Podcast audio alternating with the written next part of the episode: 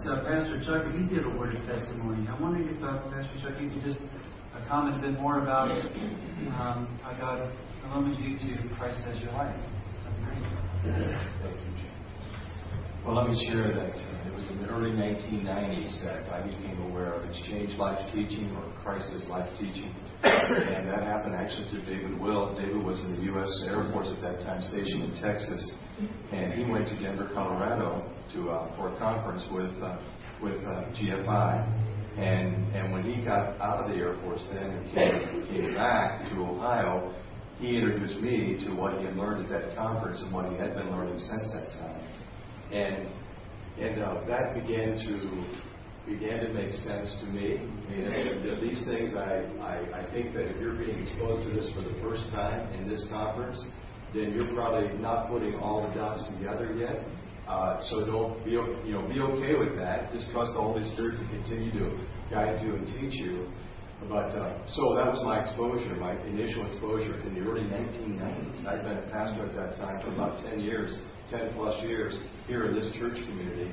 And so what what I had been involved with before was primarily a works-based relationship or performance-based relationship with God. Uh, I was a Christian, and I knew that I was a Christian, but I was still not praying enough. I was not reading my Bible enough. I was not witnessing enough. I was not being a good enough pastor. And so I was under, I, I placed myself under a huge burden of trying to perform better for God.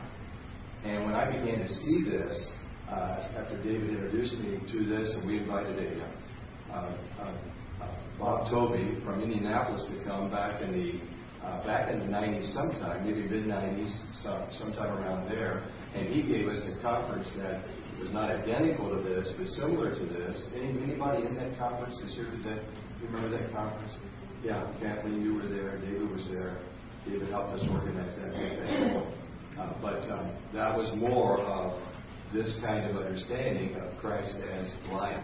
I grew up in a family uh, where my, my parents uh, took me to church meetings, took us into church meetings, my brother and I, all of uh, from the earliest time that we can remember, and that was wonderful.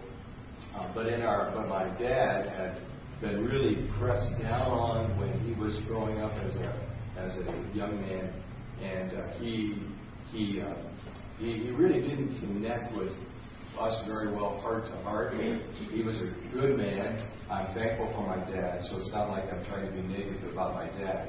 But my dad carried hardly any revelation, even though he was a Christian. He was in, he did about everything in the church he could do, other than be the pastor, and, and yet he didn't carry much revelation, much illumination of what the Scriptures taught. It was not a strong Bible teaching church community, and and he lacked it. My mother was a great uh, mother. Uh, she died only recently, about six weeks ago, and uh, at, at the age of almost 95. And, but she didn't carry. Uh, Sunday school teacher, uh, well respected my parents, uh, both of them in our community, and uh, and I'm thankful for them. So I'm, I'm I'm not trying to be negative. I'm just saying that if you have a father who doesn't call you out with blessing and introduce you and is excited about the things of God, then you probably will be in a performance-based uh, lifestyle.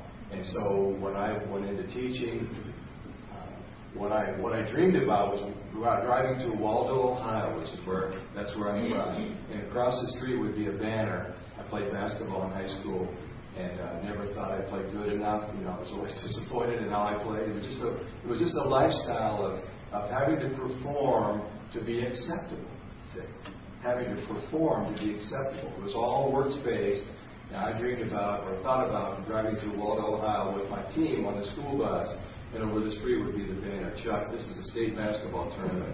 Go get him, Chuck. you know, that's kind of what that's kind of gives you an idea of what my thinking was like. I thought, well, I just have to be the best in order to in order to be acceptable. Well, when I became a Christian uh, at age 27, after a, a, quite a long time of experiencing church life, when I actually became, uh, when I actually was born again, uh, then then uh, that same thing was applied. So you can imagine what it was like for me to be a pastor in this church community for the first 10 years. I was never doing good enough. I was never never, never praying enough, you know, those things I said before, not witnessing enough, not, not, and, and when you're, you know, all kinds of occupations are like this. But uh, when you're a pastor, you're performing. You have however many you have. If you have 25 and you're performing for 25, or if you have 2,500 and you're performing for 2,500, I mean, it gets weird. You just get you just get worn out. And so when I began to understand that I was totally uh, when my new ident- my new identity that came with my conversion, my new identity in Christ, and I was I was given the same acceptance that the Father has for the Son, totally accepted in the same way that the Father accepted accepted Jesus. The union that they had as Father, Son, and Holy Spirit, I was invited into that union. I mean, that's, that's where, I, seated with Christ in the heavenlies, that's the union that I have with Him. And when I began to reckon that as true, then believe me, that changed. That changed everything. It just changed everything for me, and and then it also changed my ability to what what it did. The whole Christ's life, all those things that have to do with Christ's life or as exchanged life, it gave me a. Uh, it, it, before, as far as counseling people or discipling people, it was always like taking a piece here, taking a piece there, trying to bring it into the picture, and it never it never totally fit. I mean, it just it was kind of hard to keep it. I, I mean, you can't keep it together that way, and you really can't help people a whole lot that way. But this whole biblical, I mean, this is just Bible.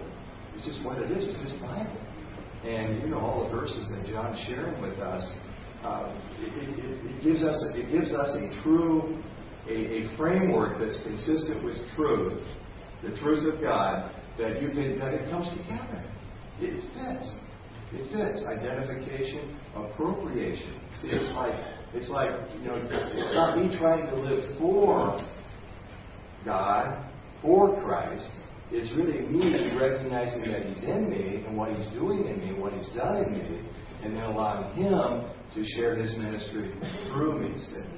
So it's it's like it's like you can't you can't miss.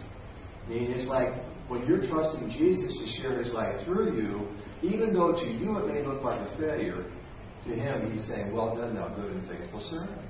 You, you allowed me to share my life through you. Let me be concerned about this. Well, it's not as if you just kind of are laissez faire about it, but it's like it's a, just a new dynamic. It's a new way of, it's just a different way. It's a freedom way of, of living your life. So you're asking Jesus to love your spouse through you. It's not you loving your spouse for him and for, in my case, for her. It's, it's saying, Jesus, how do you want to love this life of mine through me? How do you want to love these kids through? It's kids say, how do you want to honor my parents through me? And then by faith, by faith, you go ahead and you know, and, and give give attention to what what you're what he's asking you to give attention to, and, and leave the results to him. You know, so so that's that's a, a, a, a bit of, of what I'm at least beginning to comprehend and understand regarding Jesus and me, and me and Jesus, and uh, life with God is good. It is definitely a, a wow. For me, it, it changed my whole, it just changed everything. So I'll stop there. Amen. Thank you, brother. What a blessing to hear.